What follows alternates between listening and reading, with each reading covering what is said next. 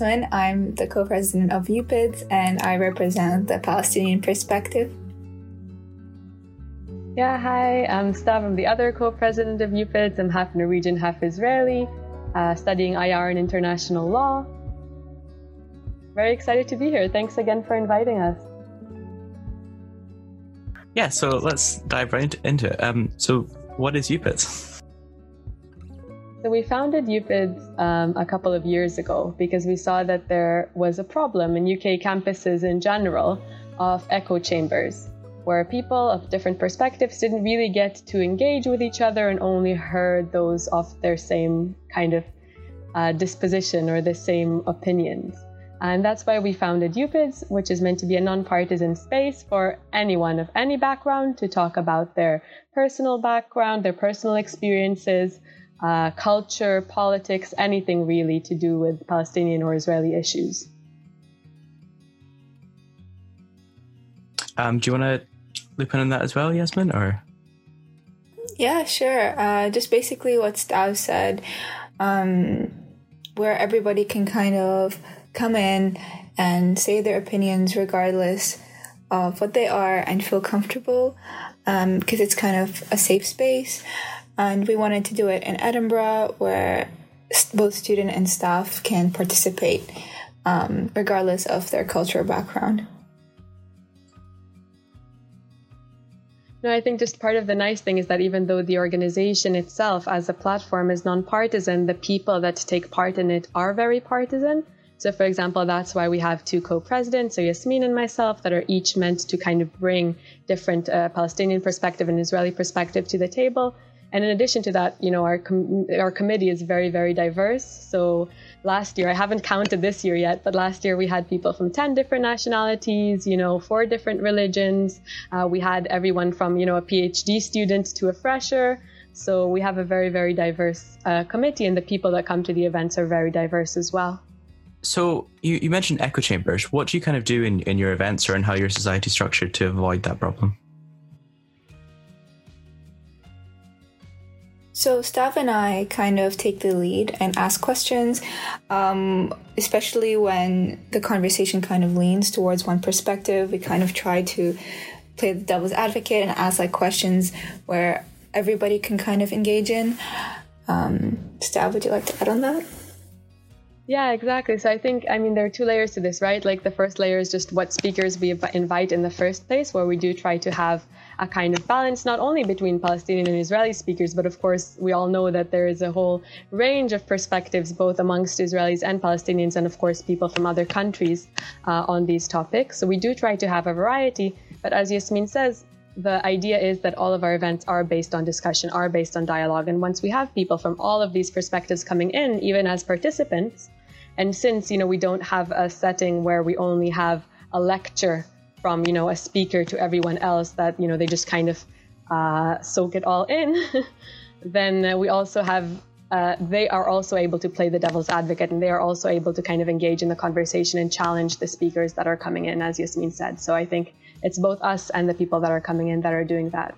Also, there I think is another layer regarding our events. We always kind of try to make sure that they're two different perspectives. So, like for example, if we have a panel, we have perhaps like a Palestinian speaker and an Israeli speaker to kind of show both sides. Um, we try not to make our events um, lean towards only one perspective. So, I think that is another good thing about what we do. So, how does a typical event kind of run by you get structured? Is there speakers at the start that kind of have a talk and then you have discussion afterwards, or is it kind of more preformed debate style? What's the general?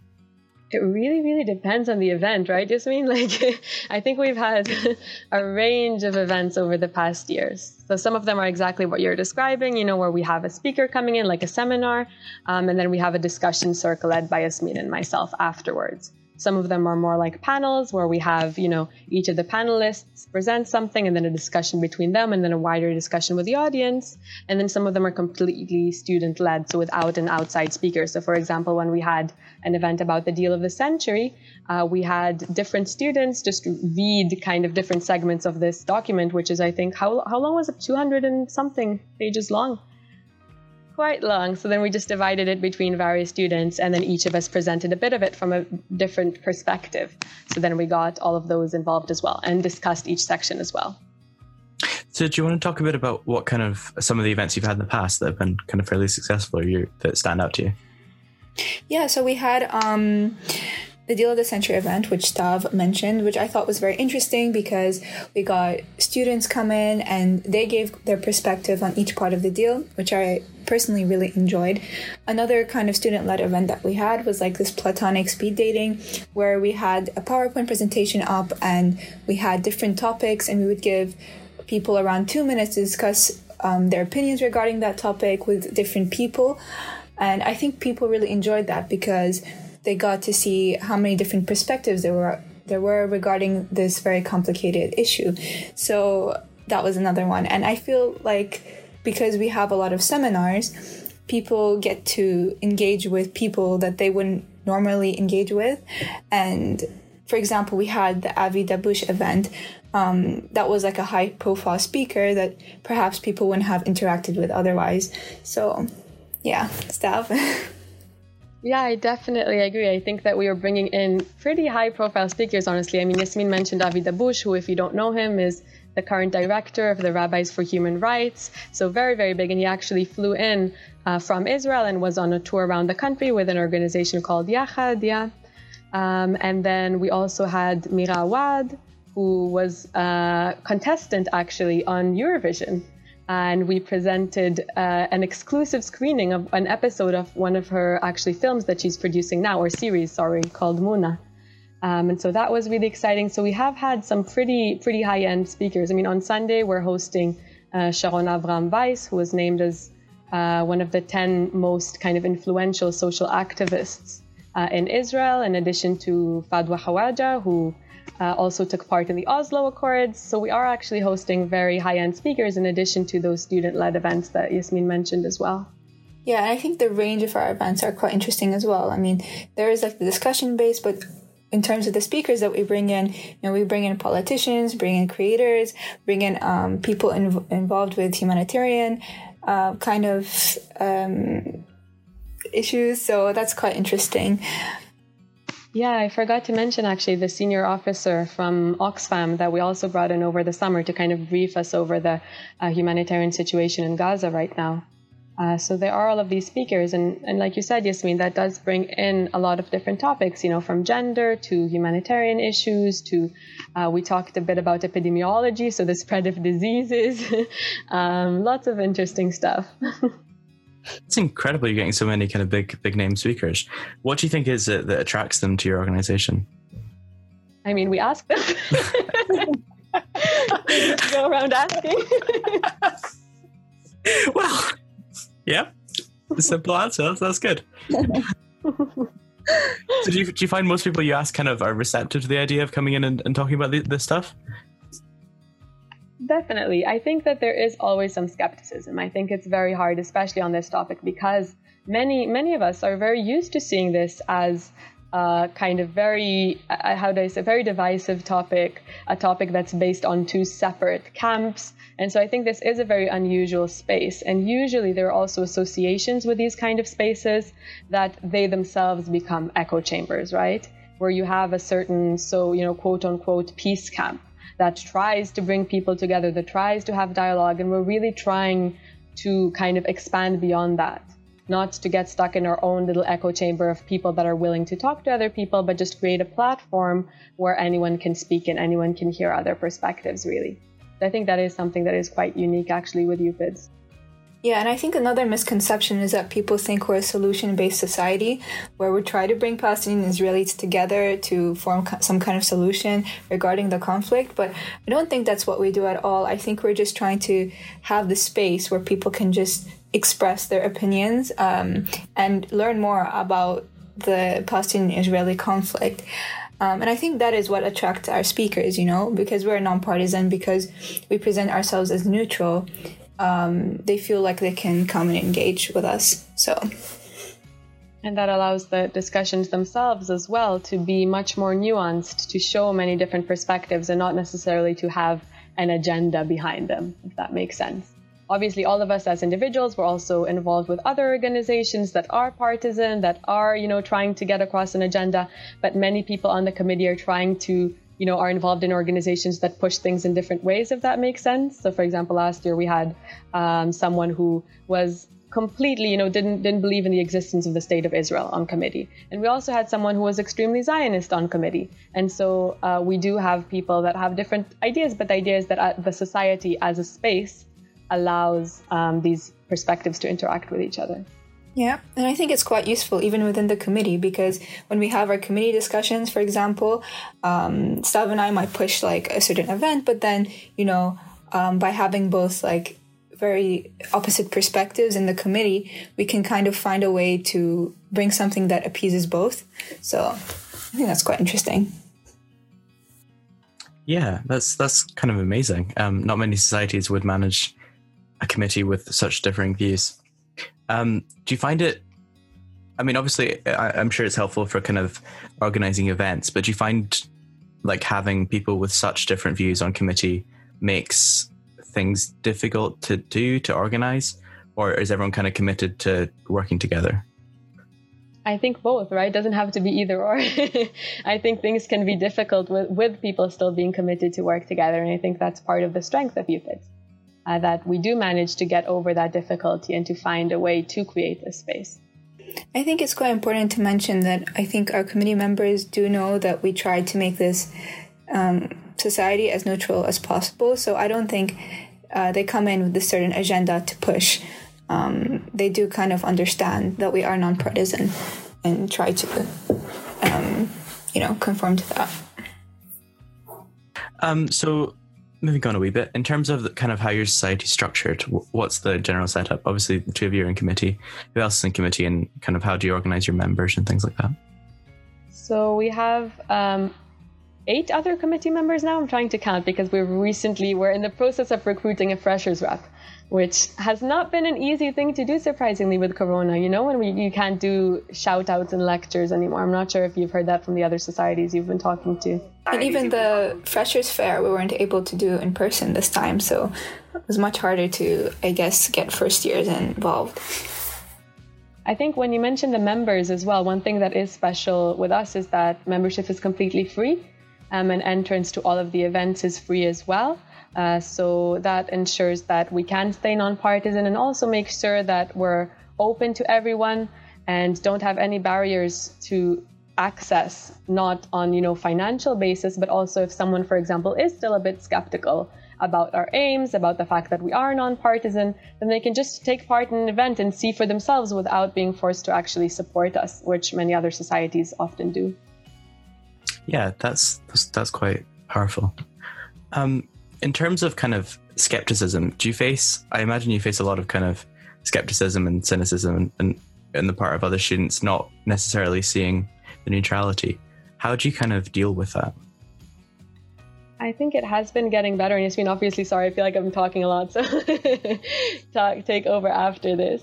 Um, but I feel like it has been a bit harder at the start when we got started because people didn't really see what kind of events we're going to be putting on, you know, and had lots of misconceptions about the society that weren't even related to anything we were doing. So there were all these rumors going around. A friend of mine told me, Oh, I heard that UPIDS uh, means that Egyptians are stupid, you know? Which obviously is just a ridiculous assertion. Um, and so all these kind of really, really random things that weren't related at all to what we were doing. You know, people saying don't go to their events before the event actually happened. Um, and so I think now we are much more well established. We're able to kind of collaborate with other societies on campus as well. You know, we won the Outstanding Society of the Year award last year of EUSA. So I feel like we are already established and people know that they can rely on us to be a nonpartisan platform and and bring um, events that are of quality. Yeah, so I mean, what what did you kind of do other than just kind of running events, or unless it was just running events, to kind of push back against that that backlash and to try and show people what you're about? I think that we try to do that through our social media platforms. Um, I kind of tried to push our media officer last year to kind of create a website. Um, so you can take a look at that if you would like. Um, but I think just having information about what our mission, our purpose, our aims are, um, having some kind of information about our committee members and what their perspectives are. So I am quite pro-Palestinian, as I'm Palestinian myself. I mentioned that in the website, and I think other members as well put what their stances were. And I think that just kind of makes people more comfortable to see different perspectives for themselves, you know, on, on the website. Um, we also like are very active on our Facebook and Instagram and Twitter. Um, so I think just having these different platforms hopefully helps push back against this skepticism. Yeah, I definitely agree that this kind of transparency really allows people to trust us more. And I think also just reaching out both on a personal level at the beginning, you know, when we were quite a small society to try to talk to our friends, to get them involved, to talk to skeptical people face to face, you know, uh, to talk to various societies and reach out and try to collaborate on events. I think all these things step by step I mean, a wider kind of circle of people is aware of what UPIDS is and what UPIDS does, what UPIDS isn't. yeah, absolutely. Um, so, in terms of kind of your events, I, I know you're you're obviously not trying to force people to change their minds, but what do you, what do people generally get out of them? Do they come away with you know changed opinions? Do they come away with just a different appreciation of the other side of the argument? What's what are you kind of aiming to to give people? I think maybe different appreciation. Uh, I'm sorry, appreciation of different perspectives. Um, yeah, I just think that people should come out maybe a bit more knowledgeable about the conflict. Um, I personally like don't know everything about it, um, but I feel like every time I go to our events, I learn so much because the speakers themselves bring out, um, you know, their own personal experiences, their, you know, how they've dealt with the conflict in their lives um, yeah, and just generally, the questions that people ask are very thought provoking, and I feel that every time I go, it's just it's so amazing. So. Yeah, I agree with Yasmin. I think there's, in a way, there's the knowledge that we gain from the speakers, from the text that we read, and so on. Uh, but then there's also just the space itself that gives something to people, you know, that ability to engage in kind of nuanced discussion about the topic that isn't, you know, shouting across the university campus and throwing things at each other. I think that that, you know, in and of itself, as sad as it is, you know, that is a development and that is something that we're giving people. Um, and I think for me as well, it's been really useful um, to hear different perspectives, you know, to have my own views challenged time and time again, you know, to have people kind of put a mirror up in front of me and, and, and ask me, you know. So I think that that's something that definitely um, adds something to people that are coming. That's a good way of putting it. Mirror. um, yeah, Archie. So in terms of the kind of global outlook on this, um, you mentioned previously that you've kind of got an international network of other societies you're linked to. Do you want to speak a bit about that? Yeah, actually, super, super excited about this. um, I think it was last year that someone from Cardiff reached out and said, Oh, you know, this looks like a great society. How do I get started? You know, how do I do something similar here? And they actually established a really successful society down there. And then recently, we also had someone from Glasgow asking us the same thing. We also reached out to similar societies at LSE in Bristol. And then recently, very, very excitingly, uh, we also got a message from someone in Ontario, in Canada, in the University of York. Um, and they're also setting up a society like that over there right now as well. So it's been really, really nice to have this uh, international network to be able to support each other and to be able to kind of spread these spaces to other campuses as well. And again, this isn't meant to replace any other societies that already exist, whether pro Palestinian society or pro Israeli society. The idea is that this can uh, exist in parallel to such organizations. Yeah, I just think it's quite interesting that there's a lot of societies that kind of have the same agenda as we do.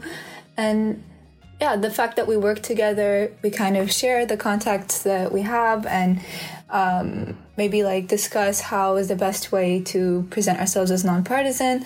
So I think that having this kind of support network is really useful and beneficial, and hopefully there will be more societies in the future that are similar to us. So, do you find yourself working together a lot in terms of have you, like have you run any joint events, or is it more kind of just knowing that those other societies are out there and having that kind of link? Yeah, no, no, exactly. Yeah, I think mostly so far it's just been kind of like advising each other, you know, asking for help, asking for promotion of our own events. But especially now when everything is online, we we have some plans. So stay tuned. Very, very exciting. yeah.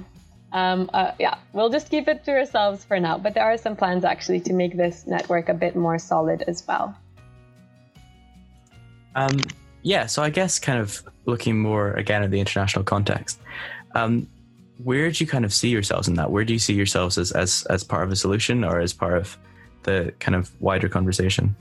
I don't think we're exactly part of the solution, but I think by pushing forward, um, you know, dialogue and getting the, the new generation to kind of, and all generations to view the conflict differently or through different perspectives, I think perhaps we could lead to a solution, like the people involved in the society or listening to our events might maybe one day try to be part of the solution. I think it's a very personal thing. I mean, I think like as we said, right, as a society, we don't really have a an aim on this, so it is more of a personal thing. And on a personal level, I don't know if I agree. Like, I think I don't know. I don't think that what we do in Edinburgh is really going to, you know, impact the situation over there. Like, I don't think that's the aim either. The aim, at least for me personally, right, is just to create a more healthy discussion, is to have a space where this discussion is made possible and where people can interact with with others that they wouldn't have been able to interact with otherwise that you know maybe in other situations they only would have been on that other side of the picket fence you know shouting at so i think that's uh, personally what i'm here to do and also to learn more this may be more on the personal side, so feel free not to answer. But you, you both mentioned you're kind of involved in other more partisan initiatives. How do you think being involved in UPIDS has affected your, your work kind of in that direction? I don't know if it has if it has affected um, my work outside of it. I mean, it has affected my personal views, right? It has made my views more complete, more um, detailed in many ways. Um, but I don't know if it has necessarily affected my work, except for you know practical skills like learning how to organize events, like as you say with these high end speakers, um, all all of those kinds of skills that definitely have been useful. Yeah, I agree with Stav. I I think that my personal opinions probably haven't changed that much, but um, probably the basis of them has become more solidified and more detailed. And so when people ask me about my opinion about certain issues, if we had like an event about it or I just talked to people in our committee about it, then I feel that I can more strongly kind of back it up with evidence and facts, uh, which I gain from the society. And maybe later on, if I decide to take part in an organization or initiative after university, I think that having this experience at UPIDS is useful. Um, so to move on slightly to kind of outreach and how you reach out to people, um, what's your kind of pitch for new students? If you're kind of talking to new students, like what, why should they join UPIDS? Think it really depends on which student you're talking to, right? Like the pitch for a fresher is very different for a pitch to a PhD. I think we have our elevator pitch, which is kind of what I said at the beginning, you know, it's our mission statement. Um, yeah, we can repeat it again. Like both Yasmin and I know it by heart now, I think. um, okay, so so what, what's the kind of difference there between reaching out to freshers and to, to PhD students? How do, how do you change your message? I think the message doesn't change. I think we just change uh, what we say will be interesting for them. So, for example, now we're starting um, a post-grad reading group, which not, might not be, you know, the most exciting thing for a fresher. So, for example, we'll make sure to mention that. And maybe when we're talking to a fresher, we'll mention the social elements of this more, the com- community that we build. Uh, so we just try to see kind of what they're looking for, what we were looking for at different stages of our university journey, and uh, and seeing how we can fit in there obviously as a new society this this might not be as important as it is for some others but for a lot of societies it's quite hard to kind of get involved if you didn't in first and second year to like to get involved later on in university. Does do you, do you find difficulty reaching out to third and fourth years or is that kind of not really relevant here? Well i think depending on where you are in the committee the levels will differ. So I guess like fourth years probably wouldn't take an exact position like you know co-president or um, treasurer or something like that. Maybe they would take you know something with less responsibility like fundraising. Um, but yeah, I think I think we've had quite a range of people in our committee. And post grad, I mean, it's only one year and people are still involved, so I don't think it really makes a difference. All righty, so I guess the the big kind of elephant in the room is COVID. How how has that affected things? I think it's made it um, a little bit difficult to get speakers. In one way, um, we ha- we can access more speakers because we can just send an email out and we don't have to fly them in. So, if, you know, regarding our online events, it's like very helpful and we don't have to use any kind of money to get them to come over. So, you know, it's free. But on the other hand, I think that it's quite easy for speakers to cancel and to, you know, it's more flexible for them in that sense. Whereas if they committed to coming to our events in person, I feel like it would be a lot more concrete. So it's there's there's ups and downs. yeah. Yeah, I agree with you, Yasmin. I think also it's it's been helping us kind of reach a much much wider audience of people. So for our event on Sunday, we're completely fully booked. So we have 100 registrations and still people getting on the waiting list um, which is not something that would have happened in Edinburgh, I don't think, because we are having people from across the world. But at the same time, it does make it a bit less personal. You don't have that chat before events, that chat after events. You know, we would take our speakers out to dinner with a few members of the community would want to join as well after events. So you don't have those kind of more social, more personal elements that I think especially are must be difficult for freshers to be honest with you like I'm, I'm feeling really really lucky that i was not a first year this year because I think it must be really hard for them in all societies to make new friends and to have that kind of more social element. Yeah, I definitely agree with you, Stav. Because last year I was actually a first year, so I think that being part of part of UPIDS really helped me settle in and find new friends and just engage with people that I wouldn't have otherwise. Yeah, I think I think we're really missing that social aspect, which you know can't be helped. But I really wish, you know, that wasn't the case. Yeah, um, I mean, so looking forward to the to the coming kind of semester, what kind of things are you kind of most excited about? You know, obviously with through the lens of COVID, but what things are you, are you doing that you're most excited about seeing?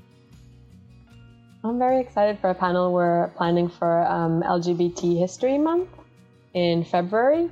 So we're planning, yeah, basically an LGBTQ plus panel about, you know, with Palestinian um, and Israeli queer people uh, to talk about a lot of the politicization as well of LGBTQ plus issues uh, in relation to the conflict. So I don't know if you guys heard of like terms like pinkwashing. Um, there was the recent story about uh, the Trina company as well that started selling or giving away money to an Israeli uh, queer rights organization.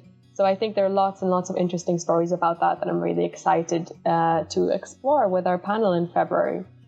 Um, yeah, I think that's kind of on a personal note. How about you, Yasmin? I don't know. Yeah, I'm quite excited about the potential that we have for next year. So, as you know, Biden got elected, um, and I'm sure that we're going to have a lot of news regarding Palestine and Israel for next semester. Like um, last semester, we did the deal of the century. That was kind of a spontaneous event because you know regard just as the news changes, I think we base our events on that. So I'm sure that we'll have something, um, you know, regarding American politics next semester. Yeah, definitely. Yeah, I mean, I guess America does kind of have an outsized influence on quite a lot of things globally. Um, do you find you, you, in terms of kind of discussing politics, do you find it's mostly American um, policies you're discussing, or are there other kind of countries that play an outsized role here? Obviously, Palestine and Israel, but you know, countries other than that. I don't think we focus on specific countries. I think just because um, last semester, you know, the Trump deal um, and Netanyahu, I think that just naturally, you know, we, we had we just had to do an event on that. You know, it was very relevant. Um, yeah, I mean, next semester it could be a different country that is involved. So, yeah, that was just an example. I think, I mean, we have been also talking about things like, you know, the EU's influence, um, even the UK's influence, uh, both in the past in terms of the mandate and in the present. So these are things that we're talking about, even just by existing, you know, as a society. I think we're part of that discourse.